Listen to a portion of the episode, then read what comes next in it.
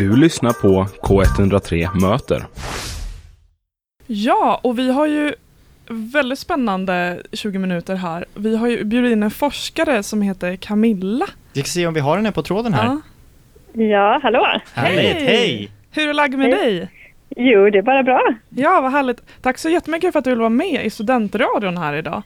Vi har ju ett tack. tema, Voices of Peace, så vi har ju spännande frågor som vi tänkte prata med dig om idag.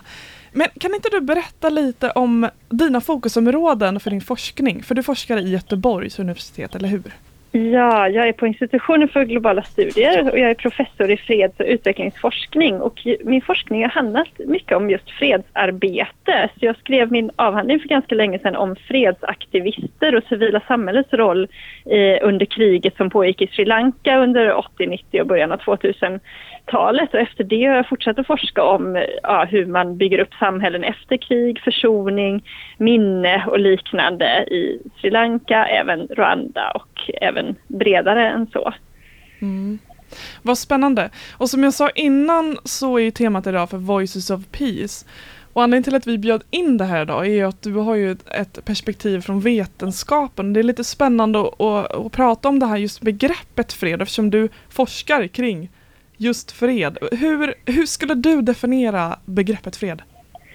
Ja, det finns ju många olika definitioner förstås, men och det allra vanligaste är ju egentligen att man ser fred som avsaknad av krig, liksom att det pågår ingen väpnad konflikt, då är det fred. Eh, sen kan man ju börja, och det, det är ju, om man ska, i vissa studier är det bra att ha ett, en sån definition av fred, för då gör man det enklare liksom för att se vad som är vad. Men sen kan man ju börja liksom ställa lite kritiska frågor till det begreppet. Hur är det, man kan tänka sig en fred där det inte pågår ett krig, men där det är förtryck av befolkningen, är det, ska det då betraktas som fred? Så därför kan det ju vara användbart att tänka på andra begrepp som till exempel hållbar fred som skulle kunna innefatta lite mer att man har en, en fred som också har ett samhälle där det är mer jämlikhet, där det inte är förtryck, där mänskliga rättigheter respekteras och så. Eh, man pratar ibland om, om negativ och positiv fred, eh, då fredsforskaren Johan Galtungs begrepp och där negativ fred är, ja det är inte krig, medan positiv fred då är det inte heller eh, ja, eh, vad ska man säga, förtryck och ojämlikhet och andra saker som, som hotar människors säkerhet. Ja. Eh, ja, och eh, det finns ju då som du säger många olika definitioner på det här verkar det som, men, men en sak som är säker det är ju att det är lite skakigt i världen just nu. Alltså, hur skulle du, om du skulle göra en lägesrapport för freden i världen just nu, hur skulle den se ut? Ja, det finns ju...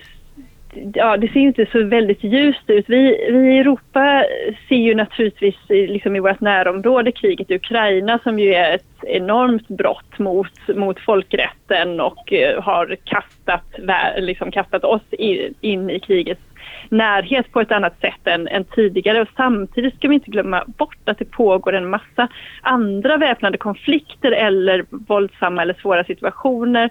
Jag tänker på liksom, Afghanistan, jag tänker på Demokratiska republiken Kongo, eh, Sydsudan, eh, situationen i Myanmar. Det finns ett stort antal andra ställen som handlar, ofta hamnar i skuggan då eh, Eh, av det som, som händer i världen. Så, så det är ju en sak att det pågår ett antal väpnade konflikter. Sen, sen är det ju viktigt naturligtvis också att fokusera på att det finns ju väldigt, väldigt många länder som är fredliga och där det, man brottas med kanske andra problem men där det inte pågår väpnade konflikter. Så det, det får man ju också hålla i minnet. Mm. Så. Men, Jag tycker Ja, det är lite men- intressant det där som du säger, just kopplat till närheten med en konflikt, alltså hur det påverkar liksom, ja men hur vi ser på freden men hur vi ser på konflikter. Alltså jag tänker, eh, alltså hur var det med, med liksom krig och fredsarbete innan Ukraina? Är det är stora förändringar eller är det bara mediebevakning och att vi, ja men är europeer och ligger nära liksom? Ja, som jag ser det så är medias logik ju, man klarar inte av att hålla för många bollar i luften kan man säga, utan ofta blir ju fokus i de stora medierna i alla fall på på en enda konflikt i taget och det gör ju att de här, och, och gärna då kanske på det som ligger, ligger närmare oss och det gör ju att ett antal konflikter eller, eller svåra situationer som, som alltjämt pågår, de hamnar helt i medieskuggan, till exempel Jemen och så. Så, att, ja, så det är ju liksom det gäller ju, ja, vad är det vi ser och inte ser? Det är väldigt mycket som, som vi inte ser då. Så att det Ja, jag vet inte om det var riktigt svar på frågan. Du får jo, nej, men det, det, det, det jag, jag förstår vad du menar, absolut. Ja, och så, sen har vi funderat på lite kring din forskning återuppbyggnad och försoningsprocesser efter krig. Eh, om du skulle ge de tre viktigaste aspekterna för det, vad, vad krävs det för att kunna återbygga efter en konflikt eller krig i ett land för att uppnå fred? Ja, det första som jag tänker på det är ju hur har, hur har konflikten slutat och har den verkligen slutat? För det är ju en väldigt stor skillnad om, om liksom ena sidan har vunnit på ett väldigt våldsamt sätt. Då är mm. den sidan kanske inte, då har man en fred på segrarens villkor och då sätter det ju standarden för vad det är som kommer hända då. Då kanske inte finns så stort intresse hos den här segraren att faktiskt ta tag i de bakomliggande orsakerna till, till konflikten. Har man däremot ett eh, förhandlat, ett fredsavtal, då finns det mer inbyggt att man behöver kompromissa mellan olika sidor och då finns det kanske lite andra möjligheter att, att bygga upp. Så, att, så att vad, hur freden ser ut, det skulle jag säga är den första faktorn. Den andra faktorn är ju eh, människors säkerhet. Och då tänker jag kanske först på liksom är, är våldet verkligen slut? Ibland kan det ju vara så att, att ett krig är slut på pappret men det cirkulerar mycket vapen. Det kanske är grupper som fortsätter att, eh, att strida, mindre fraktioner eller så. Eh, så den typen av säkerhet känner sig människor säkra, respekteras deras eh, liksom, rätt till liv och rätt till att eh, röra sig fritt och att protestera och sådär. Men sen så eh, kanske man också ska ta in liksom, deras möjligheter att överleva, att flytta tillbaka tillbaka och eh, till om de har varit på flykt eller så och att försörja sig. Eh, så att säkerhet liksom i en väldigt bred mening då är ju väldigt, väldigt viktigt för att man ska kunna bygga upp ehm, ett land igen. Och sen så kanske den tredje kanske skulle säga politisk vilja är väl också väldigt, väldigt viktigt att, man, att de som är vid makten faktiskt, faktiskt vill bygga upp landet igen då. Eh, det finns många, många andra faktorer men det är de jag kommer att tänka på ja, först i alla fall. Ja men det låter jättespännande, just fredsavtal tyckte jag var spännande. Men vi har också funderat på om, om man har ett land som man skulle definiera vara i fred. Vad, vad krävs för att ett land då skulle vara mo, motsatsen, alltså att man, man hamnar i konflikt? Vilka, vilka aspekter gör att man hamnar där? Skulle du säga av det du har forskat kring? ja, detta är ju egentligen kanske en hel föreläsning eller en hel mm. föreläsningsserie att svara på och det ser ju väldigt olika ut. Ja, och, eh, men jag tänker liksom Ukraina-situationen lär ju oss att, eh, att eh, ett annat land kan invadera mm. Mm. och det kan vara liksom geopolitiska och aspekter som ligger liksom utanför mm. landets gränser. Så det finns ju väldigt mycket kring liksom hur ser världssituationen ut och maktbalans och mm. Eh, respekt för, eh, ja, för olika internationella regler och avtal och sådär. Så, så det, det, får man ha med sig. Men om man tittar mer inom ett land och jag har ju forskat en hel del om, om just inbördeskrig och så, mm. då handlar det ofta om folkligt missnöje eller diskriminering, att det kan vara vissa grupper grupper som då har blivit åsidosatta, känt sig diskriminerade, kanske inte fått använda sitt språk och ja, kulturen har blivit nedtryckt. Det kan handla om ekonomisk marginalisering, det kan hända, handla om politiskt att man inte har fått tillgång till, till makt och så. Men det, det, och jag, det jag tänkte, förlåt att jag avbryter, men det jag tänker på, eh, jag själv som är student och, och läser utvecklingsstudier, man pratar mycket om demokratisering och så vidare. Eh, anser du att, att demokrati kan vara ett sätt för att bygga upp att, att man inte hamnar i det här läget som, som du beskriver? Ja, Ja, eh, absolut. Och vad jag tänkte komma till egentligen är ju så här att dels finns det det här missnöjet och har man en bra demokrati då bör den ju fungera så att den också skyddar minoriteter mm. så, att, eh, så, att de här, så att man inom det demokratiska systemet faktiskt kan kämpa för sina rättigheter eller kämpa för förändring. Så vad vi ser liksom där det faktiskt blir krig sen det är ju att de här missnöjda grupperna kanske försöker med icke-våldsmedel inom politiska systemet eller ja, med, med hjälp av protester försöker gö förändra situationen. Och om det då inte finns möjlighet att göra det, då finns det ju större risk att man tar till vapen. Sen måste man ju förstås ha resurser, men man ofta, behöver ofta liksom någon ledarskap och någon ideologi också. Och liksom allt det tillsammans kan liksom bidra till att att det blir en väpnad konflikt och ja, slår då kanske staten tillbaks hårt mot en grupp som protesterar så är man inne i en, Mm. en väldigt allvarlig våldsspiral då. Men som sagt, sen finns ju hela de här internationella dimensionerna också som, som spelar in. Det kan ju vara grannländer det är krig, det kan vara flyktingströmmar och sådär som gör liksom att, det, att konflikter spiller över också till andra länder och så. så att, ja, Just- det är väldigt många aspekter. Just det, Eh, och jag tänker att, eh, för att du nämnde lite det att, att det, det är ju liksom, ja men det finns det här inom att det kan, eh, ja men det skapas konflikter inom länderna. Men vad finns det liksom för, jag tänker exempelvis Sverige exporterar ju väldigt mycket vapen till andra länder. Vad tänker du, alltså vad har andra länder för, för påverkan på andra länders fredsbevakande? Jag menar liksom vapenexport och sådana här saker liksom. Jag tänker Sverige är väl en, ja upplevs väl ändå som en rätt välfungerande demokrati. Ja, alltså som jag ser det så bidrar ju liksom tillgången till vapen är ju en förutsättning eh, eh för krig och ju, ju mer med vapen man har desto, större, desto dödligare brukar ju konflikter kunna bli.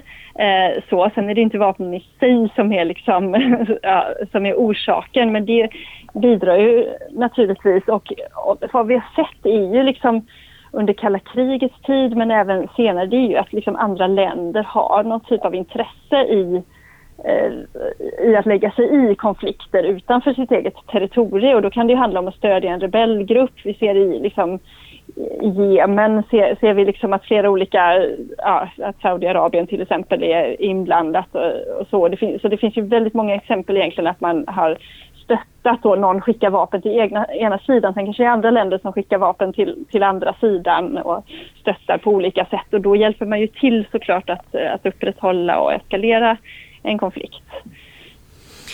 Härligt, eh, toppen. Jag tänker att vi ska köra en liten låt. Eh, så att eh, häng kvar Camilla så kommer vi prata mer med dig alldeles. Då ska vi se, Camilla, har vi med dig på linjen fortfarande?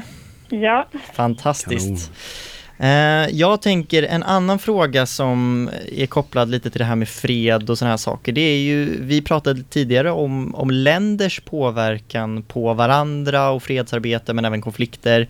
Men en annan fråga är ju olika stora organisationer som till exempel FN eller EU. Vad kan de ha för inverkan eller påverkan på, på fredsarbete i världen?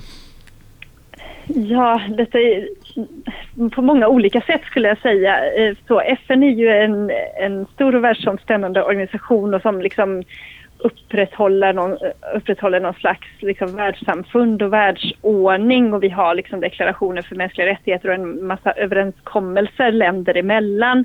Eh, så det spelar ju naturligtvis väldigt stor roll att, att det finns den typen av överenskommelser, till exempel att man inte ska ja, invadera varandras territorium och sådär. Så att eh, så. Sen så är ju FN en, eh, består ju FN i sig själv av väldigt många olika organisationer så vi har ju liksom UNHCR som jobbar med flyktingar, vi har eh, ja, utvecklingsorgan, vi har Världshälsoorganisationen, vi har liksom de som jobbar med nödhjälp och sådär. Så att, så att det spelar ju också väldigt, väldigt stor roll vad gäller att Eh, ja, men, jobba för utveckling och, jobb, och med frågor som, som eh, förebygger konflikter långsiktigt men också att ta hand om de humanitära behoven. Eh, så. Sen har vi sett kanske en försvagning av de här gemensamma organisationerna. Eh, och sen så kan ju FN också gå in i vissa fall med, med eh, fredsbevarande trupper eller så som, som ju också direkt spelar in eh, förhoppningsvis till det bättre men det vet man kanske inte riktigt vad dynamiken blir när man sätter in det då. Så, det, så det finns väldigt många olika sätt som, som FN och andra organisationer kan spela in. Regionala organisationer kan ju också ibland gå in med trupper. Man har också eh, kanske bistånd och eh, samarbeten på olika sätt. Då. Det är där- ganska komplext. Ja men där, där, där tycker jag det är så intressant om man, om man kollar forskningsmässigt kring, kring FNs arbete och så. Eh, framförallt FN då att ibland har ju det nästan, ehm, har ju FN förvärrat situationen. Att de, de har inte den kontextuella aspekten och då pratar man ju om länder i, i eh, utvecklingsländer till exempel. Att de inte har den kontextuella biten och även kan förvärra situationen. Det, det tycker jag är så spännande hur att det är så svårt för ofta så när man pratar om fredsbevakning och fredsbevarande så är ju tycker jag i alla fall, för gemene man, att, att FN är en organisation man ofta pratar om. Men, men ibland så förvärrar ju de situationen. Um, som lite som du pratade om, att det, det är en utmaning det här med hur, hur ska man bygga upp fred? Det är ju när man inte har Ja. kontextuella situationen. Nej men precis och det finns ju maktrelationer. Kommer det då någon utifrån om det är en väpnad trupp som ska bevara fred eller, eller så eller om det är biståndsorganisationer och så så hamnar de ju i den makt eh, liksom, eh, bland de maktrelationer som redan finns i landet och kan kanske utnyttjas av vissa delar och ja, ses som fiender av andra och sådär. Så, att, eh, så, så man kliver ju inte in i ett vakuum och kan göra vad man vill utan man, man hamnar ju i, i det, de liksom, konflikter som redan finns och de, makt, den maktbalans som finns. Just det, och, och jag tänker apropå just det som du nämner, för en diskussion som är väldigt aktuell just nu, det är ju det här med bistånd och det svenska biståndet. Eh, vad tänker du själv? Vad, vad har du för åsikt om bistånd, speciellt från Sverige? Ja, eh, eh, världen, liksom resurserna är ju skevt fördelade både globalt liksom och inom länder. Så att jag, så att, och det tycker jag att man behöver göra någonting åt. Eh, det är rent moraliskt men också för att världen ska, ska vara säkrare och bättre för alla. Eh, så, och då är ju liksom biståndet gör ju lite av det genom- att man kanaliserar medel från rikare länder till, till fattiga länder. Men det är ganska marginellt ändå så att det behövs ju egentligen ett mycket större system systemskifte.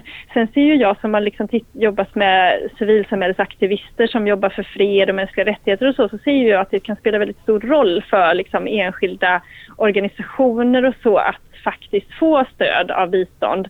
Att det kan göras ganska mycket relevant och bra arbete med biståndspengar eh, som är värdefullt, som, som går i rätt riktning. Men, men det är inte, ofta kan biståndet i så fall vara en hjälp åt, åt rätt håll. Sen så har- blir det ju ibland en, en backlash kan man säga, eller kritik då på, hos de organisationer tar, som tar emot bistånd utifrån, att de blir kritiserade för att vara utländska agenter eller sådär. Så att det är ju en väldigt känslig fråga i en del länder. Ja, så, så mer, man måste göra mer kontroller när man ger bistånd helt enkelt till, till vad det går till. Då.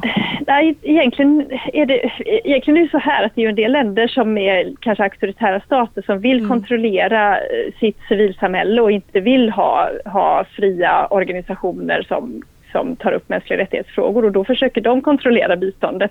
Så egentligen så, ja och då blir det ett problem. Liksom så. Sen så är det klart att man behöver ju se till att, att det går fram till rätt saker och sådär. Men, men eh, det kan ju bli lite grann av ett, ett slagträ i debatten det här med bistånd. Och Mm. kan, Ja, ja. det är ju väldigt eh, aktuell debatt eh, Ja. politiskt. Men man kan sammanfatta med att säga att det är två sidor på varje mynt, eller? Ja, precis. Och det är ju våra, vi forskare har ju det i uppgift lite Ja, grann att säga å ena sidan och andra sidan hela tiden. Så det märker ni att vi gör kanske. Ja. Men med det får vi avrunda intervjun. Tack Ja. så jättemycket Camilla för att du eh, fanns med på telefon idag. Ja men tusen tack och så får du ha en fortsatt trevlig kväll. Ja, tack för att jag fick vara med. Tack så mycket, hej då!